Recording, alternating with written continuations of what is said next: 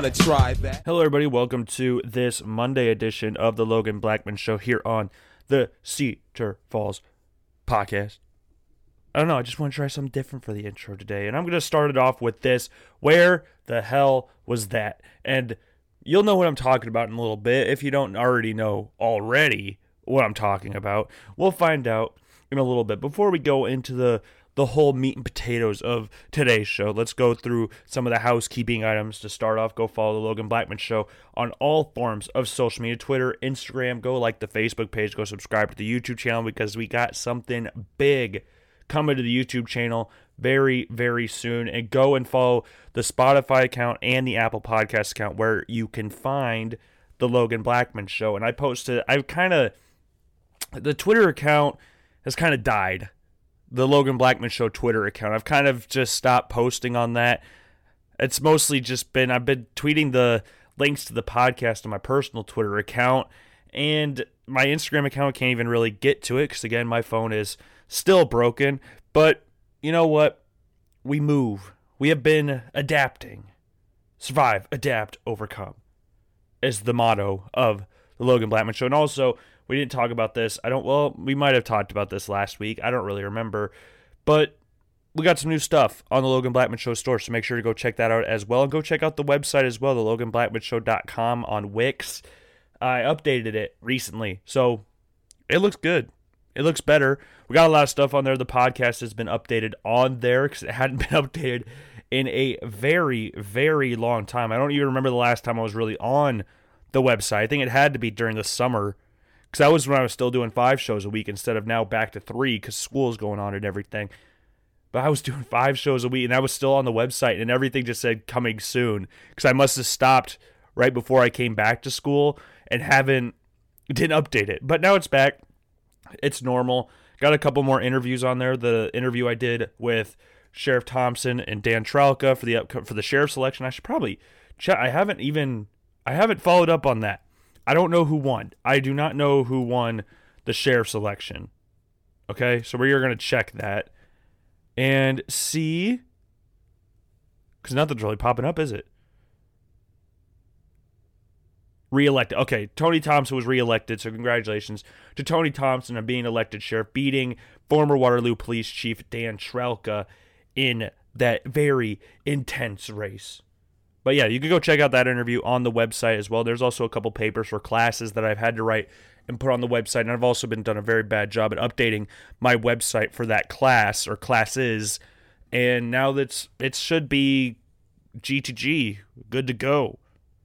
And yeah, that's all the little housekeeping stuff that we got earlier in today's show. But seriously, what the hell was that this weekend. Good lord, I cannot I cannot think of a better weekend in the Blackman household than this weekend in regards to sports. Good lord. Iowa. Well, starting with that because I was flabbergasted the entire time I was watching that freaking game. Michigan State. Okay, and this is what I learned after this game. Michigan State was coming off an impressive win against Michigan. As it turns out, Michigan is just not that good. Michigan kind of stinks. Got blown out by Indiana this past week. I think it was Indiana's first time beating them in, uh, what was it, 24 years? Something like that. Indiana is now in the top 10 for the first time in frickin' ever. One of my friends on the other night was asking me, when's the last time Indiana was actually good? And it was kind of like, I brought up the Iowa State teams with Seneca Wallace and all them. The last time Iowa State was actually quote unquote good was with those Seneca Wallace teams. You could say the same thing with those Indiana teams with Antwaan Randle as quarterback when they had probably the ugliest uniforms in college football history. If you don't know what I'm talking about, go look up Antwaan Randle in Indiana and go look at those. It's just a color scheme wise, not bad, but the way they did it, I got to look this up too because I, they were bad. They had black helmets for crying out. Indiana, the Indiana Hoosiers with black. They it doesn't even look like Indiana. It looks like a created team off of NCAA football or even arena football. They look like an arena football team. They got those little stripes down the side of the. You'll know what I'm talking about once you look at them. They're just not. They're not great. They are bad uniforms. Do not look like Indiana. I'm glad Indiana upgraded their uniforms. Their uniforms aren't necessarily the best or even the most even average uniforms, but they're a thousand times better than these Antwaan Randle Indiana jerseys. Michael Penix Jr., he's been having a good season for Indiana so far. The lefty quarterback balled out against Michigan this week. And yeah, Michigan is just not good. Yeah, it's not good. Everything that Jim Harbaugh set out to do at Michigan, he has not done. He has not been able to beat Ohio State. He has not, and I'm meaning like consistently, has not been able to do good against Michigan State, has not won a conference championship, has not brought Michigan back to the national standard or the national um, news front or whatever, except for that one year, and then they lost to Iowa with Wilton Speight as their quarterback, and everything since then's been downhill. They've had good players. I mean, it's Michigan. They don't struggle with recruiting. It's freaking Michigan. It's just like Texas. Tom Herman's in the same situation as Jim Harbaugh is. T- Tom Herman came into Texas with these big, lofty goals, bring Texas back. And then Sam Ehlinger, of course, said that extremely cringy "we're back" thing after I think they won the Alamo Bowl, and yeah, it's just not or, or Cotton Bowl. It was one of those two bowl games, and they're not the same level anymore. They can't. They've beaten Oklahoma more times than Michigan's beaten Ohio, Ohio State, and actually made those games more competitive than Michigan has ever made it against Ohio State. But they're still not good. Michigan stinks. Joe Milton struggled in the game. Michigan starting quarterback. Will we see Dylan McCaffrey in the future? Don't know. But Michigan State, every after beating Michigan, made me a little nervous, sitting on edge a little bit, coming in to play Iowa. And it turns out Michigan State's not that good either. Otherwise, or Iowa just played out of their gosh darn minds against Michigan State.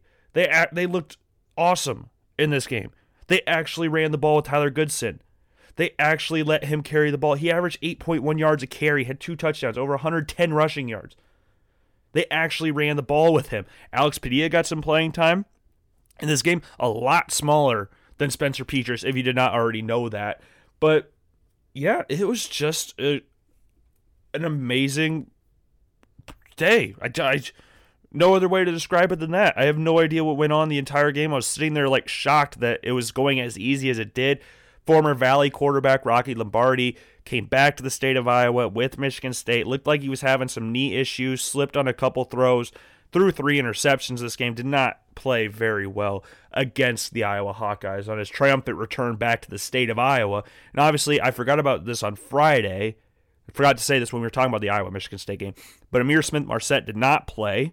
You do your own research on why he did not play. But Tyrone Tracy stepped up. I mean, no one really had a great day receiving. No one had over 40 yards receiving in the game. Spencer Petras played all right.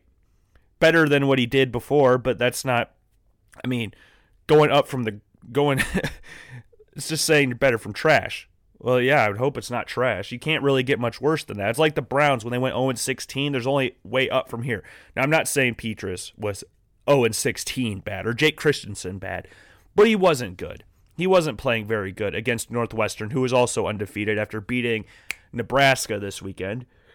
And he played decent. He completed just over 50% of his passes, 167 yards, one touchdown. Didn't turn the ball over, which was big. But yeah, super easy game for Iowa. Super easy. Charlie Jones balled out as well. The kicker, the punt returner for the Iowa Hawkeyes got a punt return in the game. Had a couple nice plays running the ball as well on jet sweeps for the Hawkeyes. And yeah, this is a super, super easy game. Not stressful whatsoever, really. Was not really a lot to dissect from this game because either A, Michigan State's just very bad, or Iowa played out of their minds on Saturday. Both can work in this situation, but I was not expecting this. I'll say it like that. I was not expecting this game at all. I'm a pe- now, if you know me, I'm a pessimistic person, especially when it comes to my teams, the teams I watch on a weekly, even daily basis. I'm very pessimistic. I'll rarely say, oh, I expect them to go 11 and 1 or 12 and 0 or something. Compete for national championships. Compete for Big 10 titles. Every year with Iowa, I say the goal is a, the number is going to be around 7 and 5 or 8 and 4. That's my expectations for Iowa every year. If you meet those, that's good. If you go above them, I'm ecstatic. But if you don't, then I'm even more upset because my expectations weren't even that high to begin with. 7 and 5 is not necessarily the pushing push raising the bar a little bit. Now Iowa has that odd year in the Kirk Fair in the 22 years Kirk Ferentz has been here. Iowa has that really weird year where it's like, where the hell did this come from? You saw that with Brad Banks in the early 2000s when won the Orange Bowl, got smashed by USC. Brad Banks won every award minus the Heisman, which makes no sense. Then you got the Ricky Stanzi team when Iowa again went to the Orange Bowl, but this time instead of losing, they beat up Georgia Tech in this game. One of the best Iowa teams ever. Then went back to average after that. Went to the Insight Bowl against Missouri, and then or it was against Michigan or Oklahoma. One of those two, whatever. And then you had the CJ Beathard year where they go undefeated in the regular season, lose a close one, heartbreaker in the Big Ten championship, and then get absolutely shit stomped by Stanford in the Rose Bowl. And that's a nice way of putting it. It's not even like it was a very close game. They have that odd year every once in a while. You don't see it that often. Usually they're teetering around the 8 and 4 range every single year, which is not bad. This isn't like the NFL where if you're teetering on just 8 and 4 every year, that's not good or around 500, I guess, or just above 500. But college you can get to bowl games, you can still go to conference championships. If you're 9 and 7 consistently, that's what got Jim Caldwell fired in Detroit. Now, in hindsight, that was a very stupid decision because you see what Matt Patricia is doing, and we'll talk about uh, NFL coaches on the hot seat in a little bit because I wanted to do that on Friday, but never actually got around to this. But look at that Iowa, 226 yards rushing on the day. Michigan State had 59. Rocky Lombardi could not get anything going in the game for Michigan State. And yeah, didn't look healthy. Didn't look healthy. Ultra competitive, but did not look healthy in this game. And Iowa took advantage. And the first interception Rocky Lombardi threw in the game was a Jack Koerner, who is a Dowling Catholic kid. Rocky Lombardi went to Valley. His first interception of the game was to a Dowling kid. And for those of you who don't know, if you're not from the state of Iowa or if you just don't follow high school sports at all, or if you're not familiar with the central Iowa area, maybe you're an eastern Iowa person or southern Iowa, whatever. Dowling Valley is the biggest rivalry in Iowa high school sports in football, and even even outside of football, it's a big rivalry. And they are unified by the fact that everybody in the state hates them, regardless of what class it is. Everybody hates Dowling and Valley. More so Dowling, but Valley is not without its haters. I think a lot of people hate Dowling as well, or Valley as well. But I just thought that was funny. First interception Rocky Lombardi throws throws is to a Dowling Catholic kid. I just think that was really funny. Uh, yeah, Barrington Wade got an interception. Riley Moss had a pick six in the game. Uh, it was just a very easy, easy game. Tory Taylor balled out again, punting the ball. Yeah, Iowa just keep recruiting those Australian kids because they are working out punting the ball for the Hawks. 49 7. Yeah, did not did not see that one coming whatsoever. And I was proud. I was very I was very happy watching that game. Another game I was watching on Saturday. I watched it actually side by side with the Iowa game was USC Arizona State. Now it was at eleven o'clock kickoff here, which meant it was a nine o'clock kickoff over at the LA Memorial Coliseum where USC plays. Now, if you know me, I love USC. I love Kedon Slovis. This year especially, I want Kedon Slovis to ball out he's a baller. And I also love Jayden Daniels, Arizona State's quarterback. So I was super excited to watch this game because Arizona State has some high expectations this year. We're a good team last year, had some very good performances, beat Oregon last year with the true freshman quarterback, Jayden Daniels, now a true sophomore.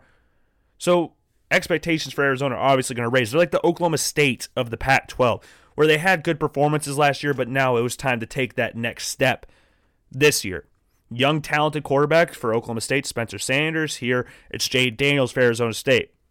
Jayden Daniels played a very good game. maybe not throwing the ball, but he ran for 111 yards in this game, averaged over a first down a carry, which is crazy. Arizona State has not been a great team running the ball recently, but they had over 258 yards rushing in the game. Crazy game. Crazy game running the ball. Jay Daniels throwing the ball 134 yards, touchdown. Slovis, not his best game. You could tell he was a little rusty in the game, but he still put up 381 yards, two touchdowns, did throw a pick, 40 for 55 passing. Drake London, 125 yards. Unsurprisingly, Amon-Ra St. Brown had over 100 yards receiving in the game. His best receiver on the team being Amon-Ra St. Brown. Uh, Rachaad White for Arizona State had 70 yards receiving. But Jane Daniels and Kedon Slovis, what a battle that was. Very, very, very, very, very exciting game. Now, obviously, my attention was more towards the Iowa game, being a lifelong Iowa Hawkeye fan, but you could not ignore this game. So I was so happy I had it on my laptop because that one was on Fox Sports, the other one was on ESPN. I had them side by side on Google Chrome, and it was just perfect. Perfect games. Perfect games to watch to start your Saturday morning. Kedon Slovis with just over a minute left. Even just with under three minutes left, Kedon Slovis gets USC down the field and scores two touchdowns after being down 27 to 14 uh, less than three minutes left, USC ends up winning the game. Kedon Slovis is a beast. Kedon Slovis is an absolute baller. We talked about him at nauseum on the show last year, and I will continue to do so this year. He's easily the best quarterback in the Big 12. Jay Daniels, I would say, is the second best, but Kedon Slovis is a beast. And it, it tells a lot about how good of a quarterback Kedon Slovis is. He kicked two five stars away from USC because of how good he was. The first five star he kicked out was JT Daniels, who's now at Georgia, who's healthy, or presumed to be healthy, but or presumed to be healthy, but is not playing. And Kirby Smart gave a very um, not a not a great answer when asking why JT Daniels wasn't playing because he said Stetson Bennett and I can't remember who the other guy's name is had more game time. But JT Daniels has played football before and the call at the college level. Now, not great. His freshman year, especially, did not play great. Got hurt. Kedon Slovis took it from him. And then USC had another five star recruit coming, and Bryce Young, who decommitted and went to Alabama, who's now the backup to Mac Jones, who will be the starter next year, presumably. When and if if and when Mac Jones goes to the NFL this year, because Mac Jones is having a fantastic year as well. As right now, with Trevor Lawrence being out, Mac Jones is the front runner for the Heisman Trophy at this point in time. Now there'll be conversations for obviously Trevor. You got Justin Fields at Ohio State, the BYU quarterback Zach Wilson, uh, Travis Etienne, Breece Hall will get some mentions up there. Leads the nation in rushing yards. Breece Hall does this year, but Mac Jones is the front runner right now, and Bryce Young, who a lot of people are comparing to a better version of Kyler Murray which, for those of you who know Kyler Murray, not just the NFL quarterback, but coming out of high school, Kyler Murray was absolutely insane. So to compare him to Kyler, Bryce Young to Kyler Murray is that's lofty expectations. Kyler Murray is one of the most exciting quarterbacks in the 21st century in college football. At Oklahoma, it, not so much at Texas A&M before him because they were rotating him and Kyle Allen, which was just a weird, weird thing. So thankfully for him, he got to Oklahoma and righted the ship. Now he's balling out in the NFL, and both of them are. That well, not Kyle Allen's not really balling out. Hasn't really balled out, but he was has been starting. Did just get hurt yesterday, dislocated ankle. He's having surgery, so this means for the Washington football team, Alex Smith is going to be the starting quarterback for the Washington football team. Let's just give a round of applause to Alex Smith. Very cool stuff. But yeah, I'm excited to see what Bryce Young could do. I talked about him quite a bit during the summer leading up to this college football season because I, I was like, if he's got that much talent, it's going to be hard to say, no, you're not starting. But Mac Jones didn't do, do anything to lose the job last year.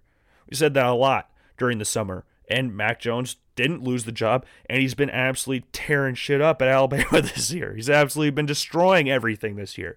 And Alabama, going into the season, brought back a ton of people.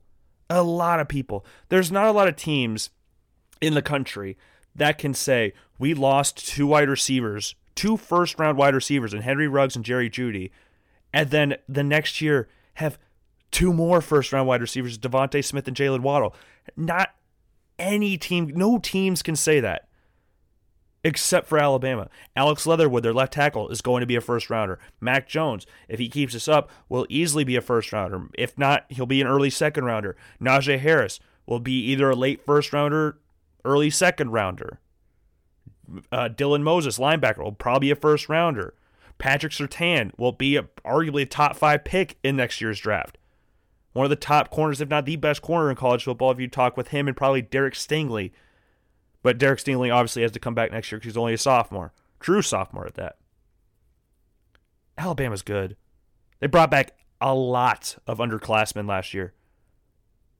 Obviously, had Tua leaving, Henry Ruggs left, Jerry Jeudy left, but they brought back a lot of talented people. And I'll be shocked if they do not win the Natty this year. And obviously, we we have to talk about this game. Talk about when you talk about national championships and national champions, you have to bring up the Clemson Tigers losing to Notre Dame. They haven't lost an ACC game in what was it, 36 games? They were undefeated in 36 straight games or something like that. And it's not even a real ACC team they lose to. It's Notre Dame, who came in as a de facto ACC team this year. Now, DJ Uiagalelei, Uiagalelei had a good game in this game. Two touchdowns over 400 yards passing, but they could not rush the ball to save their lives. 33 carries, 34 yards with two touchdowns. They bottled up Travis Etienne, which is not easy. Now, Travis Etienne did some work as a receiver as well, almost came very, very close to returning a missed field goal by Notre Dame. Tried to jump the punter, obviously didn't work. If he didn't do that, I could have seen him returning at her house in that. And obviously, Notre Dame won the game. Clemson had some very uh, bad decisions on their last drive of the game. Uh, Travis Etienne going out of bounds saved Notre Dame two timeouts, and then on the last drive, Notre Dame did use a timeout. Kyren Williams balled out, 140 yards, three touchdowns this game. Ian Book had himself a good game as well, minus the fumble, which would have sealed the game up a lot earlier at like the three yard line or something he had himself a good game 68 yards rushing, 310 passing yards, a touchdown in the game. Javon McKinley had himself a game 102 yards receiving. Avery Davis caught the lone touchdown, 78 yards.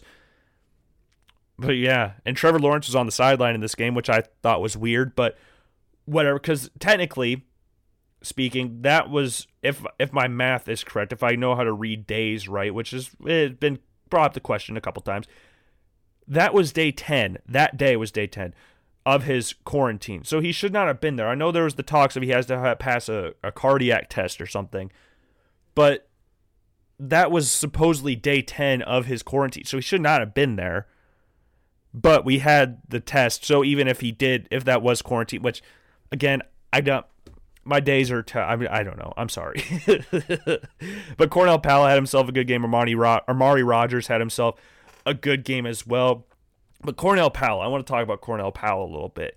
That dude, the, he led them in receiving 161 yards and a touchdown in the game.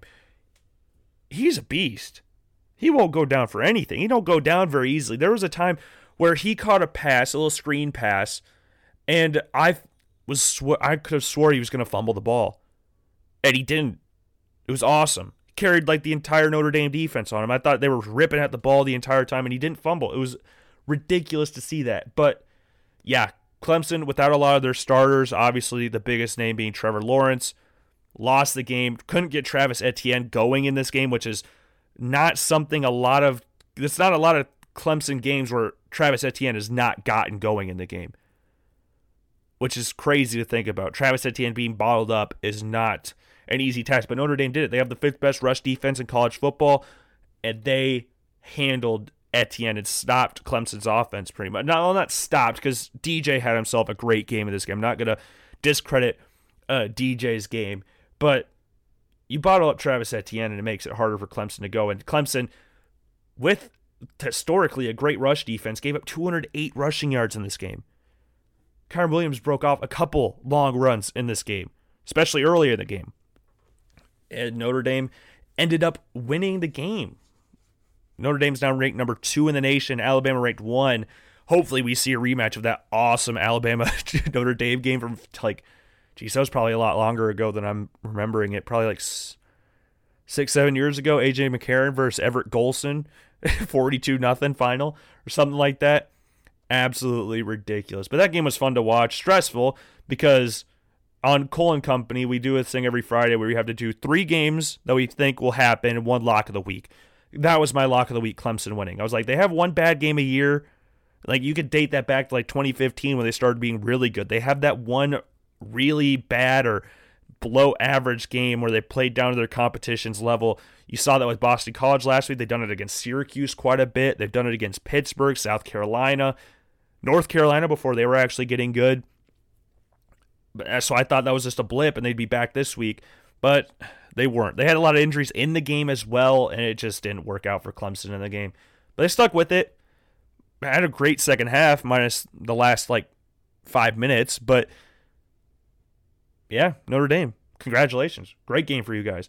Other games that were of note that I picked for my games of the week, I had Florida beating Georgia. I didn't think that was a lot of wasn't a lot of brain power going behind Florida beat Georgia. Just Kyle Trask is an absolute baller. Kyle Trask is a beast.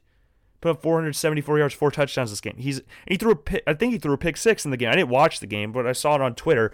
I was working on uh so obviously I said we got a big video coming up. We were brainstorming for the video, which will be coming out. I don't know. I don't have a timetable for you. But from what I saw, Trask balled out again. Trask is a beast. Went from backup quarterback in high school to backup at Florida to starter to potential first round draft pick to being in the conversation for the Heisman Trophy. That's ridiculous. He was D'Eriq King's backup at Houston at when they were they were both from Houston, not at Houston, the university in high school. And now Trask is probably going to get drafted before D'Eriq King. D'Eriq King, speaking of D'Eriq King, he absolutely balled out Friday night. Balled out against NC State. 430 yards passing, five passing touchdowns with 105 rushing yards. And they did not have a good game against NC State. Miami did not play great. But D'Eriq King, much like he did at Houston, his entire career at Houston, minus last year, he carried Miami.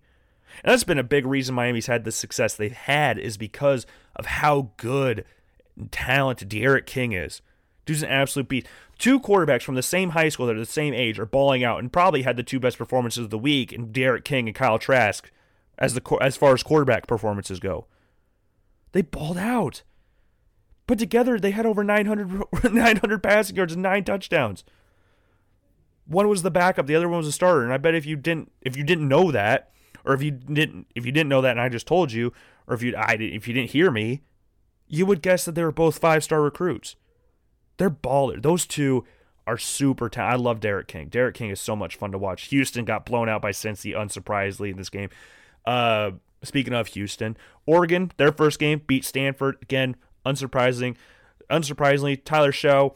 I don't know how to pronounce his name. I only watched a tiny bit of the Oregon Stanford game because obviously Clemson Notre Dame was on, so I wanted to watch that one instead. But CJ Verdell, still a baller, still still putting up big numbers. But Tyler Shough, again, I can't remember if I'm saying his name right, but he got the starting job. They had a transfer coming over from Boston College. Tyler got the starting nod. Oregon gets the big time win over Stanford. Indiana, as we already said, killed Michigan, blew them out of the water. Oklahoma State came back against Kansas State in this game, 2018 final there. Iowa State got a little scare against Baylor, had to come back in this game. We're down 21 10 at halftime. Came back and won. Breece Hall, 31 carries on 33 yards, two tutties in the game. Uh, Brock Purdy did not play his best game, three interceptions in the game, but did put up 55 yards on the day. But yeah, good win for Iowa State. Still undefeated, lone possession, lo- lone sole possession of first place in the Big 12. I was trying to figure out what to say. Oklahoma blew out Kansas, unsurprisingly. Texas beat Virginia Tech. Liberty beat Virginia Tech. Liberty was like, what was it, 25 point underdogs in this game? They're a top five, top 25 team. And they're the underdogs against Virginia Tech, which is the independent versus the big conference thing. And Liberty won. Remember when Virginia Tech lost to Old Dominion like two years ago? Remember how insane that was? It was so fun. I remember, oh god, I didn't watch it, but I remember seeing that. And we kind of talked about this game a little bit, how exciting this game would probably be. BYU versus Boise. Uh, yeah, Boise did not show up. They got absolutely obliterated by BYU. 51 to 17 was the final there. BYU, not even the first half. Like Iowa, when they beat Michigan State, blew them out in the first half.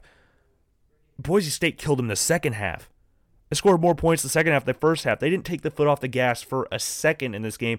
And Zach Wilson balled out again, unsurprisingly. Uh, 359 yards passing, two touchdowns in this game. Also had a rushing touchdown. Boise played three quarterbacks. Still no word on Hank Bachmeier. Yeah, not a great game. Boise got annihilated by the BYU Cougars in this game, and yeah, just not a great game. Not not good for Boise. I there's no other way to put it other than that. Memphis had a scare against South Florida. Memphis defense is absolutely terrible. It's Brady White versus their defense. It's not even like Brady White and Memphis' offense versus the other team. It's literally just Brady White trying to keep Memphis above water because of how awful their defense is. We'll talk about someone else like that that played the NFL this week. But 437 yards, four touchdowns for Brady White this game. Yeah, they were getting blown out 27 to 13 at halftime and boy, they had to come back hard and did. Memphis obviously wins the game. India, North Carolina blew out Duke. North Carolina's been really shoddy all year. Javonte Williams had a great game in this game, three touchdowns for him. And if North Carolina, North Carolina is too talented to be as shoddy as they are, like one week you could have this amazing performance like this, and then the next week they'll lose to some random team that they should have no or have a close game where they the team should have no business being close to them. But they did. They blew them out in the first half. We're up 42 nothing at half, 42 10 at halftime. Just coasted the rest of the way. Sam Howell, another one of my favorite quarterbacks in college football. Him and Kedon Slovis, next year, not this next draft, but the year after's draft, a lot of people could be battling for those two at the top of the draft. So look out for that. Northwestern beat Nebraska. Boston College beat Syracuse. A little closer than what I would probably expect. Maryland blew out Penn State. Taulia Tagovailoa balled out again. 282 yards passing, three passing touchdowns in the game. We'll talk about his brother coming up. Sean Clifford sucked. He threw 57 times, completely only 27 of them. Penn State stinks. They are bad. 0 and 3. Just lost to Maryland. It's just not great. And we got Penn State, Nebraska next week, which in other years might have actually been fun because we could have seen Penn State absolutely obliterate Nebraska. But both of them suck now. So like Penn State has gone to Nebraska's level, which is not not good for Penn State. And uh, yeah, not to be tuning in. I will spoiler alert. I will not be tuning into that one. Minnesota against Illinois. Mohamed Ibrahim last week against Maryland had himself a fantastic game. Had himself a very very good game against Maryland. 207 yards, four touchdowns. That's a lot. That's a hard thing to come back. Like it's hard to continue on that trajectory. Like, oh man, that many yards, that's awesome. But he did it again. He did better against Illinois. 224 yards, four touchdowns in this game. He's had over 140 yards in every game he's played. He's at least two touchdowns in every game he's played. He's balled out this year. They lost to Michigan, lost to Maryland, but they beat Illinois, and he's been the main reason why. That is a ridiculous stat line. Ridiculous. He's almost he had a 604 yard season last year. He's played three games and is already at 571. He already has more touchdowns. He has 10 touchdowns already. Like, good lord, dude. Great game. Great stuff from Mohamed Ibrahim in this game. I hate Minnesota, but hey, you know what? Credit, give credit where credit is due, and Mohamed Ibrahim balled out. I mean, a lot of people, you should really be balling out against Illinois. Maybe not that balled out, but you have to ball out against them. And other games in the top 25 released in college football, nothing really to report. But Colorado, if you've been following me, you know I've got my Colorado season on NCAA Football 12. We are in the 2029 season now. 11 national champions to my name at Colorado, but Colorado got a big win 48 to 42 over UCLA. And it's weird. I've done so many games on my on the game that it's weird not seeing a number next to Colorado's name. I rocked my Colorado shirt on Saturday. After the Iowa game was over, I threw on my Colorado shirt. Went over to my friend's place, watched college football, followed Colorado, and it was fun. I enjoy why Colorado is fun. Jarek Broussard, the running back, 187 yards, three touchdowns in the game. Crazy. Dorian Thompson Robinson had himself a, a good game. Again, he's he's fighting an uphill battle with UCLA. They're a bad team. But Colorado got the dub. And yeah, big time performance from Colorado. And this is a little side note because I forgot to bring this up on Friday. But it's a little story time for my Colorado sim. So I had a running back. His name was Drew, Drew Tolbert. An absolute beast. He was balling out this season. This is like three seasons ago. And the entire season, the entire way, he had the lead in the Heisman. And I'll tell you why. Because he was breaking all of Barry Sanders' records that are NCAA records. He was breaking all Colorado rushing records. The reason why is because we didn't have a quarterback. My quarterback was not very good. My starter left, Kevin Myrick, went to the NFL draft, and my backup was a high at 85, which was not our standard of quarterback. He was a redshirt sophomore, so he struggled at times throughout the season. So I was just like, well, let's run the ball. Drew Tolbert's absolutely destroying everybody running the ball. And we've been more run oriented since that day, since that year. But that year, it just absolutely went ham. He annihilated everybody. He he had 2700 yards rushing. His exact total was 2778 rushing yards. He had 40 rushing touchdowns in a season. Unsurprisingly, pro school and national records. But this was before the national championship came. So before the Heisman, he was just under the yardage mark and just under the touchdown mark that Barry Sanders had set.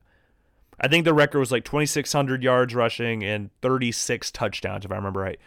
I think I had 36 rushing touchdowns on the season, so I already tied it, but he had like 2,500 yards at the time.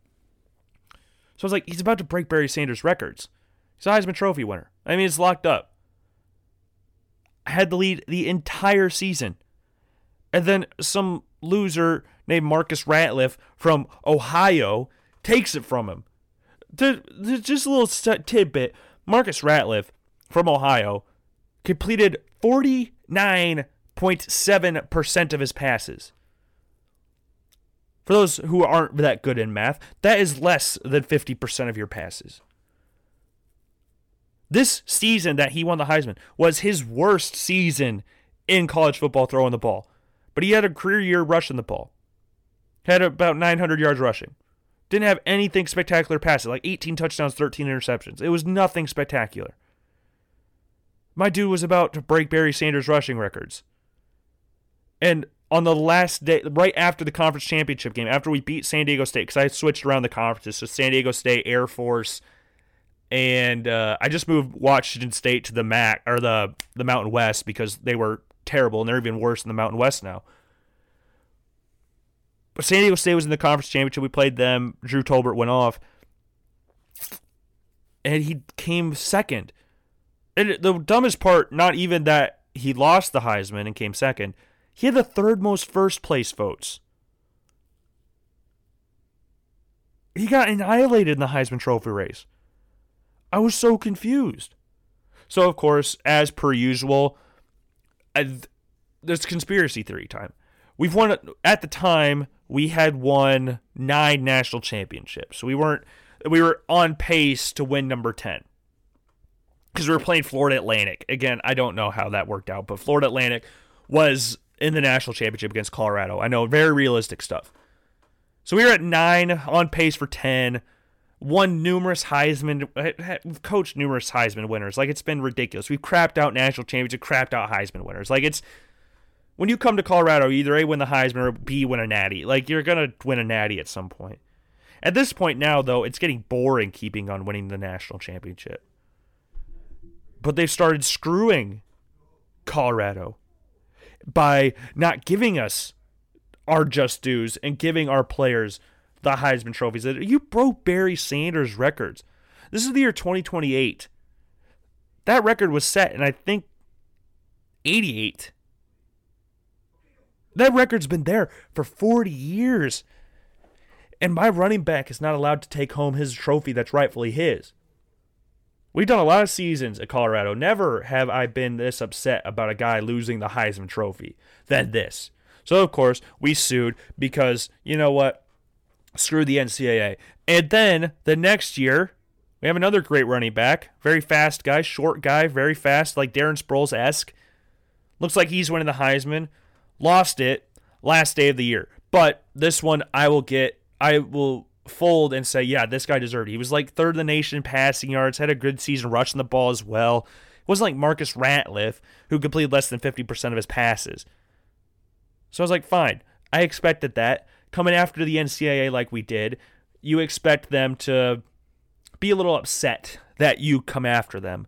So I was like, okay, we will give you guys your Heisman Trophy. It was a Tennessee quarterback. We'll give you the we'll give the Tennessee quarterback his Heisman. We're not going to say anything. If I speak, I'm in trouble, as Jose Mourinho says. If I speak, I'm in trouble. But that year, when we got screwed out of the Heisman, when Drew Tolbert got screwed out of the Heisman, he was so upset he went to the NFL. He couldn't do it anymore. I had a quarterback years ago, like in my early stages at the University of Colorado, and he won three Heisman's in four years. Never won a national championship though. That was a very weird stretch of national championships. Four, three Heisman's in four years. Got he did really get screwed out of the sec. His second year got screwed out of the Heisman by running back from Cal, but we lost to Cal in the Pac-12 championship game, so I was like, okay, kind of makes sense. Went on to the NFL, played all four years at Colorado, never left early, even though winning three Heisman's. Never won an Natty though. Very disheartening to have a player like that and not get him a national championship.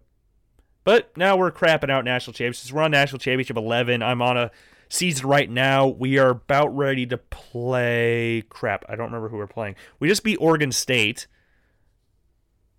And Oregon State's actually pretty good, but I don't remember who we are playing next. But it's been an emotional year because, emotional two years. You get players screwed out of the Heisman Trophy. You have to be calm on one of them because Fine, we'll win a Natty. Natty's more important than Heisman's, at least to most people out there. But you move. That's all. They, that's all we can do. That's all we can really do. But yeah, Drew Tolbert.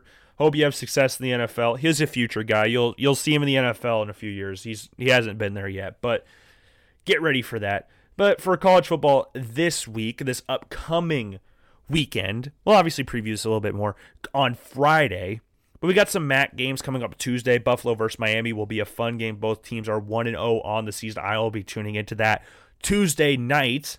So make sure you tune into that. Iowa will play Minnesota on Friday.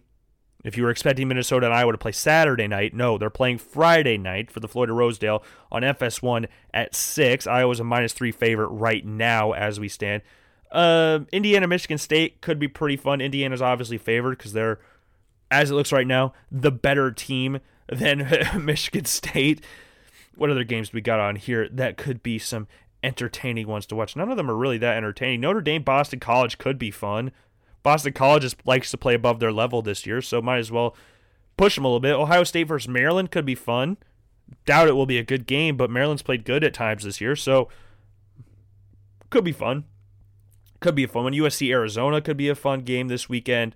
Memphis Navy Navy could be fun this weekend. Colorado versus Stanford. Jeez, cool. Will be fun game. I will be tuning in to that one. It's at 2:30 on Saturday on ESPN two. Alabama LSU. This was last year. This was the game of the year. Now without anybody on LSU's roster, this isn't really that fun to watch. Arkansas Florida could be actually pretty fun. Could actually be a very fun game. I had Arkansas one of my picks this week because they were underdog against Tennessee. They won. And yeah, that could actually be fun. I will I will enjoy that game. Wisconsin, Michigan, they're on pace. Mich- Wisconsin's back to playing. Northwestern, Purdue, both teams are undefeated this year. That could be a pretty fun game. Cal, Arizona State, they'll be good. Cal's got a very good quarterback as well, and Chase Garbers, I believe, is his name. So that that will be a fun. I would I would recommend watching that game. That's a later game though. Typical Pac-12 game, late 9:30 at night. So if you want to stay up late and watch that game, go right ahead. So let's talk about some NFL stuff because we had some big games go on yesterday. Big games. Big games going on yesterday. Some surprising ones, maybe not the ultimate result, but the game itself was pretty surprising. I'm going to talk about one game last. There's a couple games I want to talk about towards the end, but the other games like Ravens beat the Colts, not very surprising there. Titans beat the Bears, not very surprising. The Chiefs beat the Panthers a lot closer than what I was expecting. Christian McCaffrey was back, but apparently he's going to miss some time again with a shoulder injury. Uh, Giants beat the Washington football team 23-20. Jags beat lost the Texans. Steelers had to come back to beat the Dallas Cowboys, but and did ultimately win. And the Saints absolutely obliterated the Tampa Bay Buccaneers on Sunday Night Football. Absolutely obliterated them. 38 to 3. Terrible game. I did I watched like 5 minutes of it and turned it off. Cardinals Fun game against the Miami Dolphins. Tua gets his second career win. Actually put up a very good game as opposed to the game against the Rams.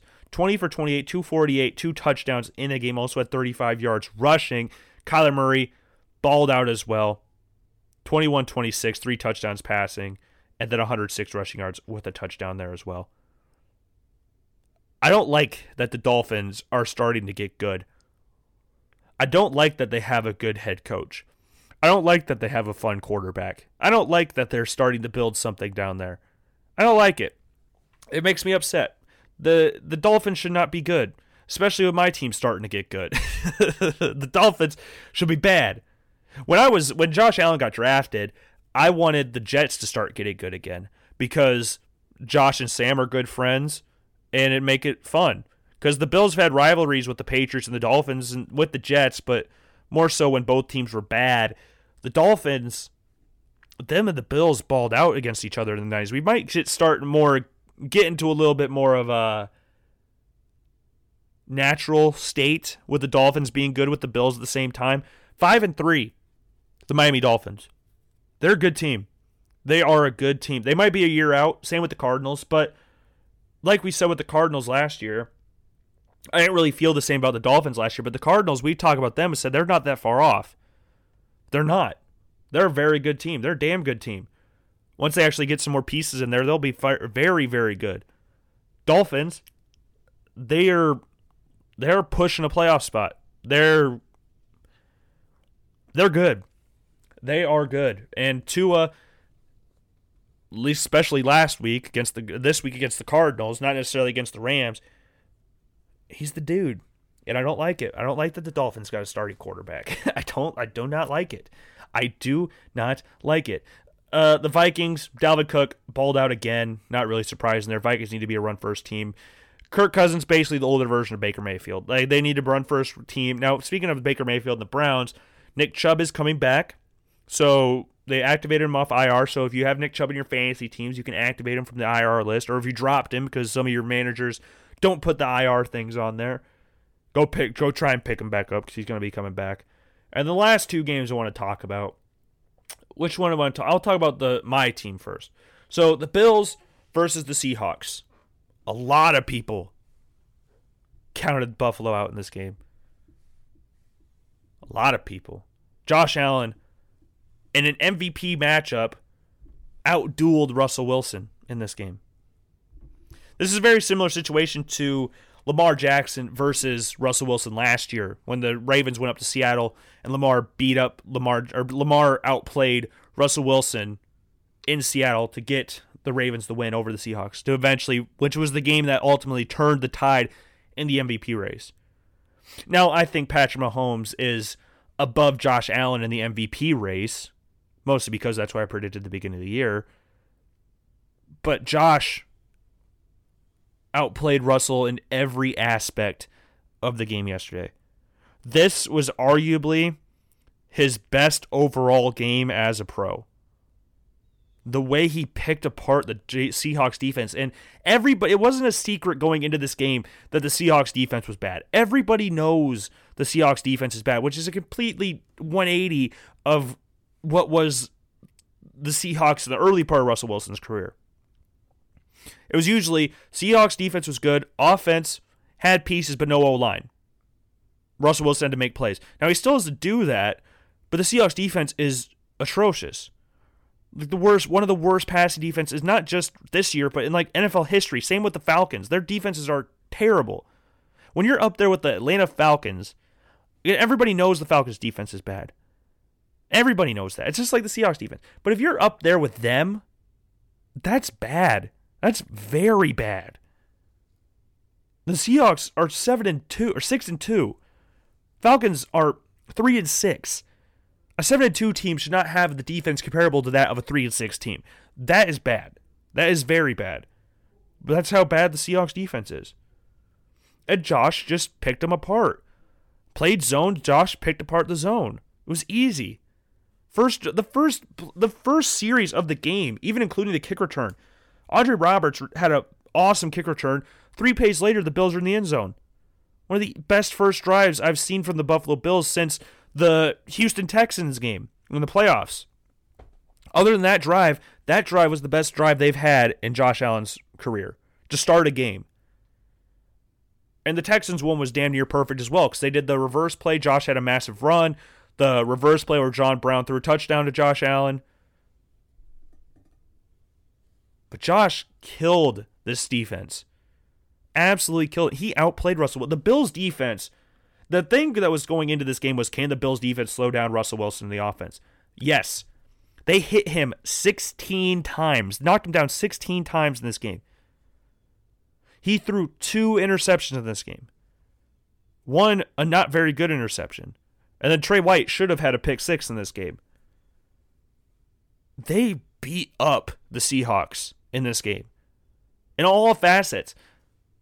Like, can the Bills defense slow down the Seahawks offense? Yes. And that defense, though they gave up 34 points, looked the most like they have in like the past two, three years than they have all year.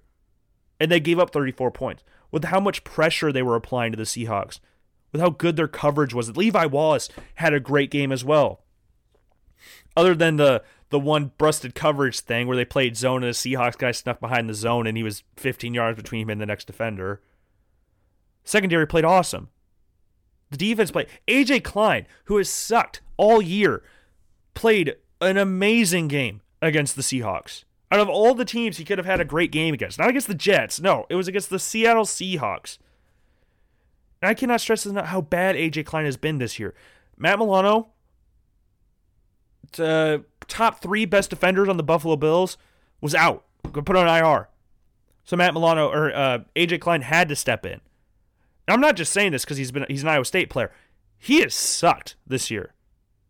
He's been terrible. The Bills have been playing a 4-2-5 defense all year because of the fact they don't want to start AJ Klein.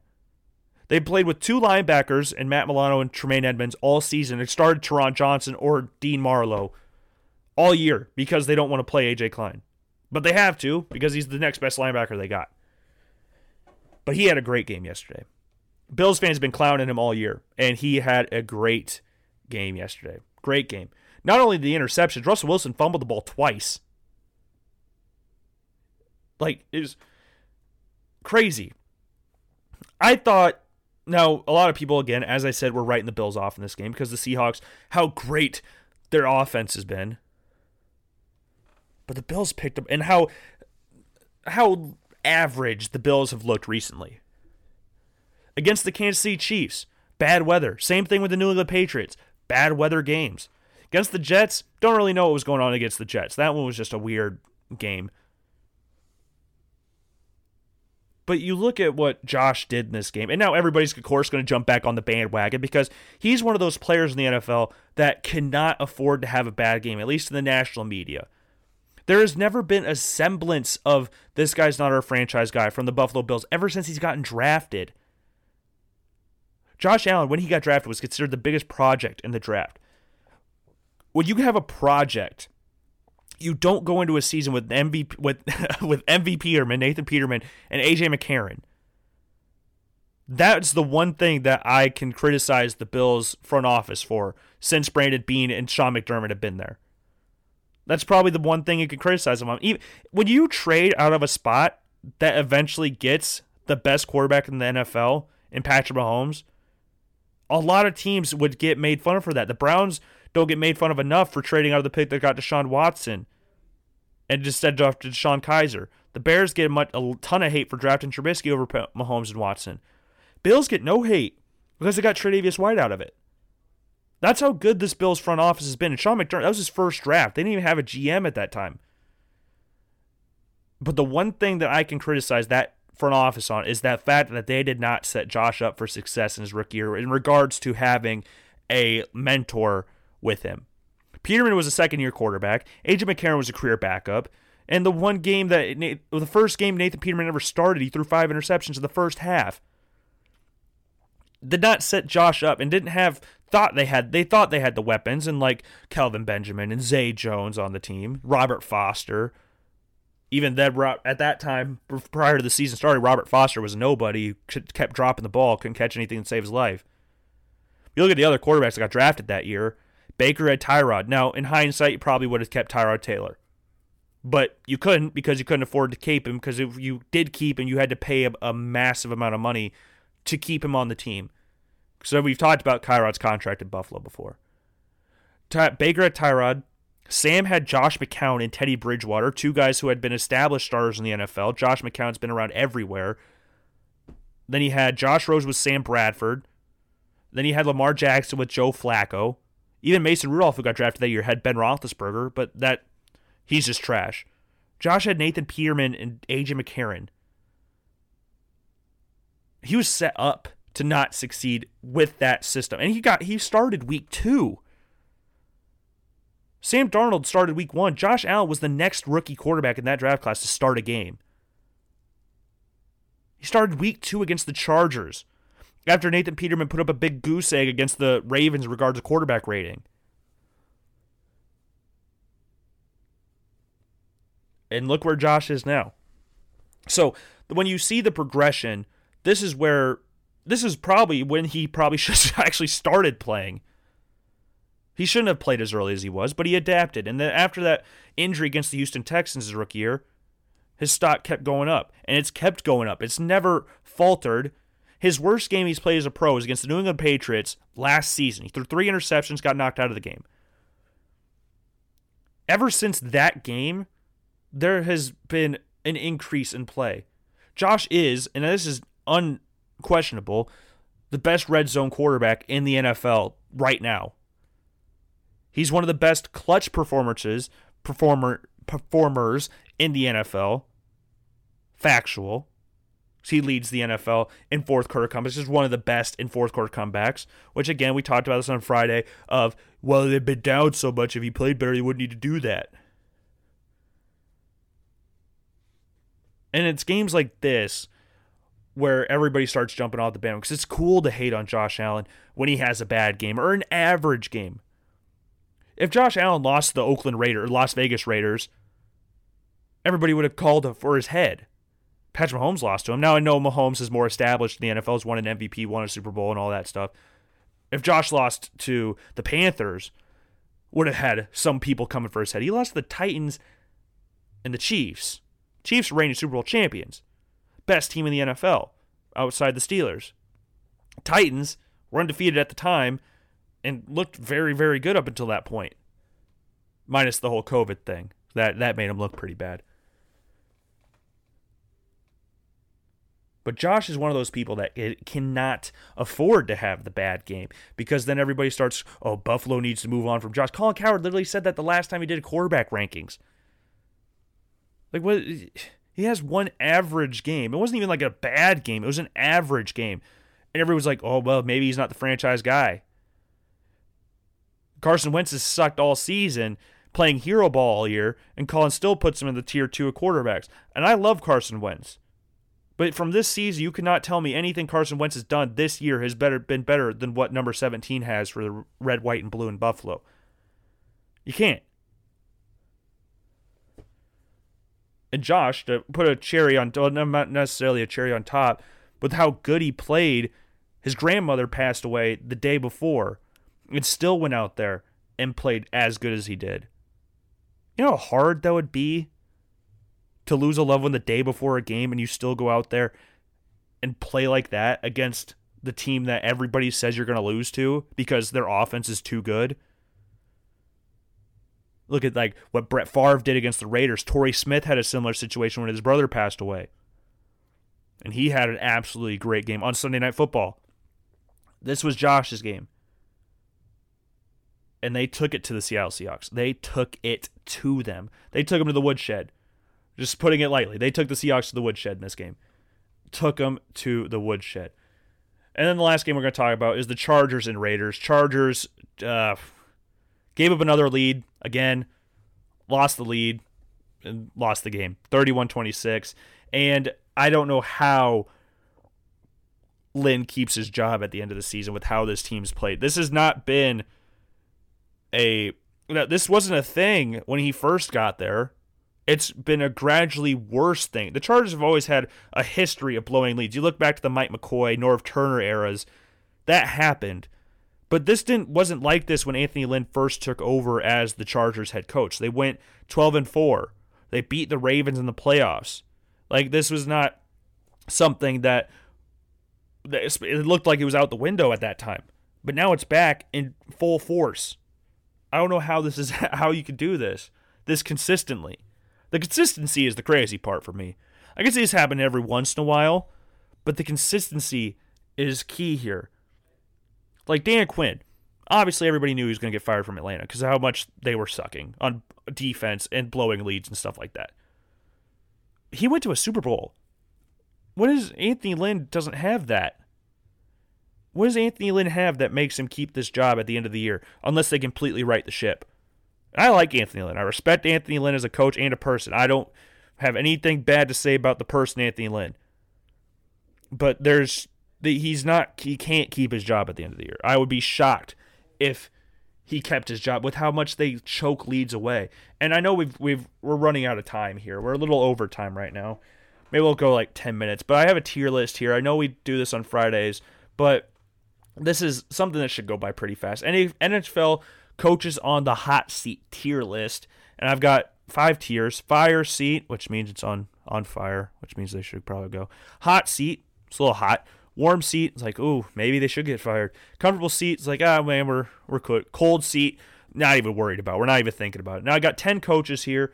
I got Zac Taylor, Vic Fangio, Doug Pederson, Adam Gase, Matt Patricia, Doug Marrone, Matt Nagy, Mike McCarthy, Anthony Lynn, and Mike Zimmer. So we got all the coaches there. Know, we'll start off with the obvious ones. Uh, Matt Patricia, he has to get fired. Doug Marrone has to get fired. Adam Gase has to get fired. Vic Fangio, we'll just throw him on the hot seat. We'll throw him on the hot seat because they have dealt with a little bit of injuries this year.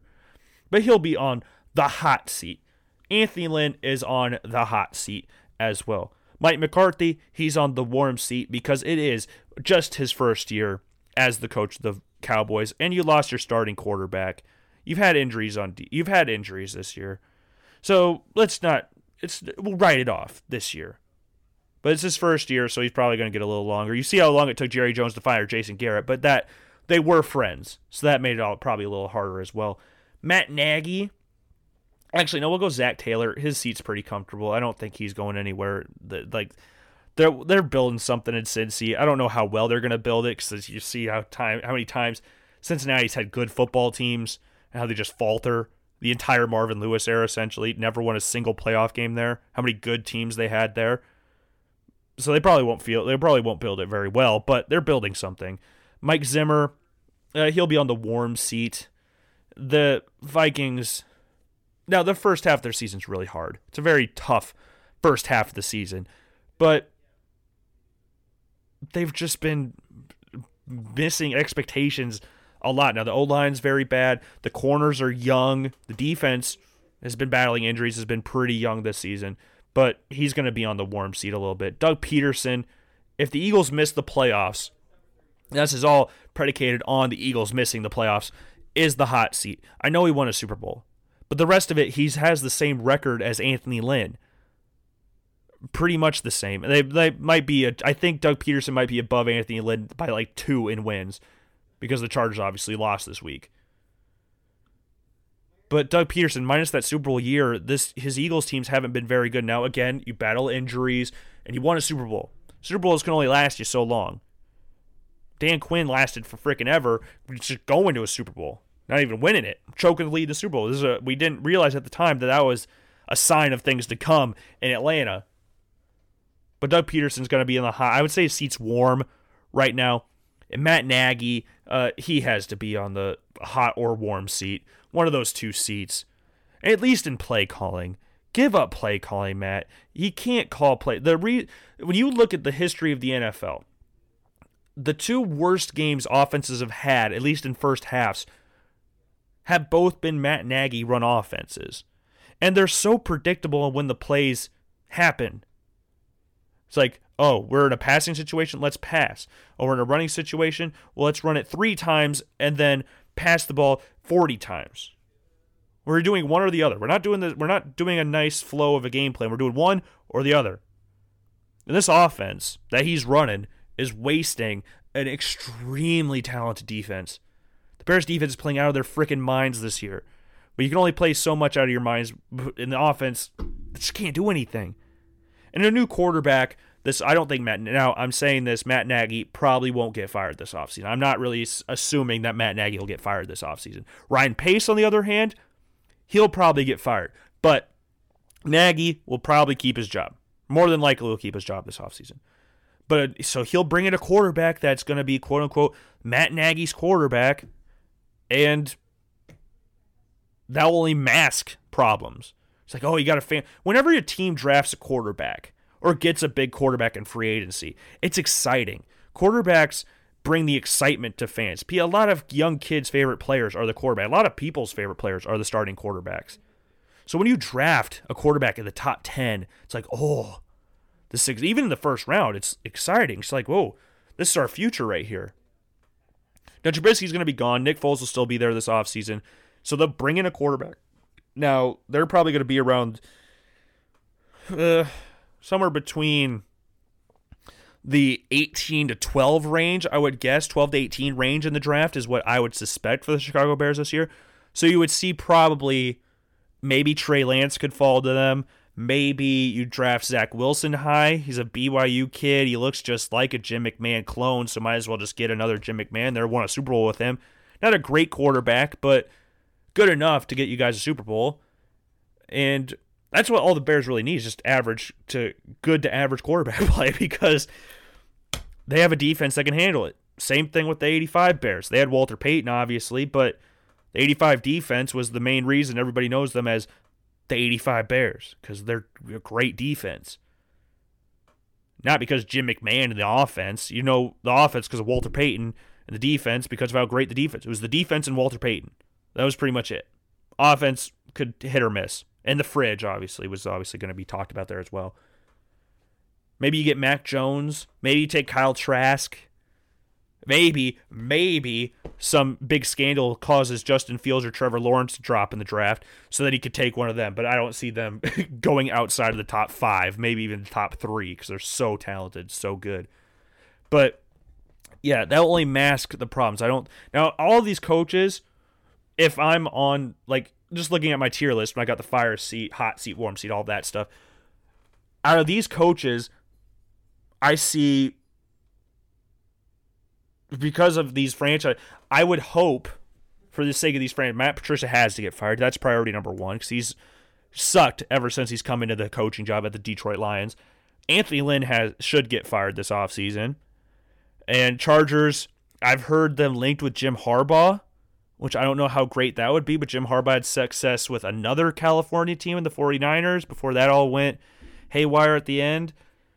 Uh, Gase should get fired. Do I think he'll get fired? I don't know, but Gase should be the act. Gase and Patricia are 1A, 1B on who should get fired first, but I don't know if Gase will get fired because it's the Jets, so you never know. I think Marrone should get fired because he's an absolute terrible head coach. He's a, one of the worst coaches in the league. But it's Jacksonville again. Same thing with Adam Gase. Probably keep his job, but I would. And Fangio, he could get fired. The Broncos have had an itchy trigger finger at firing coaches. You saw them fire Vance Joseph after one year, so they could do the same thing with Vic Fangio. I know it's been a couple years, but yeah, get an offensive style coach there. Pit Eric Bieniemy from the Kansas City Chiefs, keep him in division. Now, if I was to choose, I would hope Eric Bieniemy would go to the Chargers because I like the Chargers. But yeah, Patricia, Gase, Marrone, Fangio, and Lynn should all probably get fired this offseason. So there's five coaches. Then you're going to have so coach Robert Saleh is going to get talked about. Bieniemy we've already talked about getting a head coaching job. Brian Daboll, the Bills' offensive coordinator, will get a head coaching look in. Uh, Greg Roman, Ravens offense coordinator, will get a look in at a coaching job. Jim Harbaugh, as we already said, should probably get out of Michigan because that's not working and try to come back to the NFL. Because he got to Super, he had more success in the NFL than he did at college. Brought Stan. Now he did raise Stanford out of the muck, but got to a Super Bowl. Never had that success at Stanford, and certainly hasn't had that at Michigan in regards to good teams. Are, are uh, great teams. They've had good teams in college, but that's the problem with Michigan because they're wanting great teams. But there, he'll get a coaching look in. Any other guys that I could think of off the top of my head? Brian Leftwich, Byron Leftwich will probably get a look in as an NFL head coach eventually. Maybe not this offseason, but he'll get talked about. Former Jaguars quarterback. He's the office coordinator for the Tampa Bay Buccaneers. He'll probably get a look in as a head coach as well. So there's some people that I could see being head coaches. Is there anybody else? Am I missing somebody? Maybe someone goes back and hires Jason Garrett. He's the OC for the Giants. Maybe someone goes back and gets him as a head coach, but you never know. That's the beauty of the NFL offseason. So, with that being said, let's end it here. We're a little over time today, but I feel like today went really well. Got touched on a lot of topics today. So I hope you all enjoyed the show. Make sure you go follow the Logan Blackman Show on all forms of social media. As we said, go like the Facebook page, subscribe to the YouTube channel, and go and follow Logan Blackman Show at Spotify and Apple Podcasts, which is where this podcast will go up. I hope you all have the rest, great rest of your day, and I will see you guys on the next episode, hopefully Wednesday. Peace.